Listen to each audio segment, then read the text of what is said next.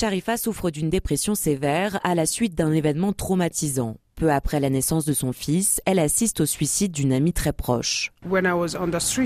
J'étais dans la rue avec elle. Je la suppliais de revenir. Je lui ai dit que j'avais un enfant d'un mois à la maison dont je devais m'occuper.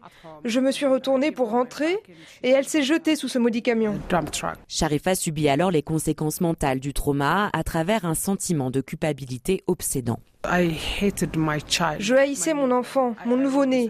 J'avais toujours cette vision où je me jetais sous un camion avec lui. Elle décide alors de se faire interner à l'hôpital pendant un mois pour se faire soigner et affronte l'incompréhension de ses proches.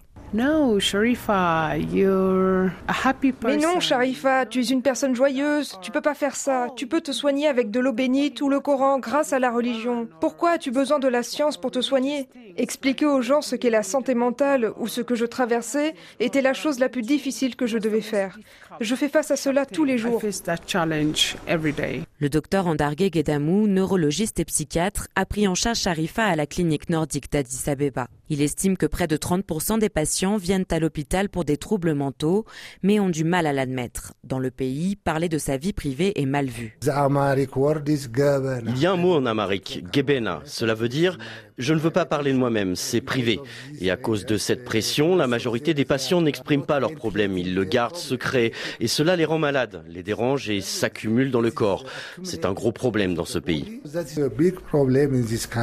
Au-delà de la culture du secret, les malades se tournent le plus souvent vers des méthodes traditionnelles. Ils se plongent dans l'eau bénite ou utilisent d'autres formes d'expériences traditionnelles. C'est un soutien, je n'ai pas d'opinion négative sur ces formes de soins. Ce serait bien qu'on puisse les combiner avec les traitements modernes.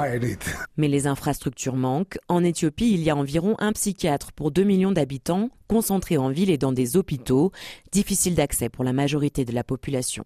Clotilde Hazard, Addis Abeba, RFI.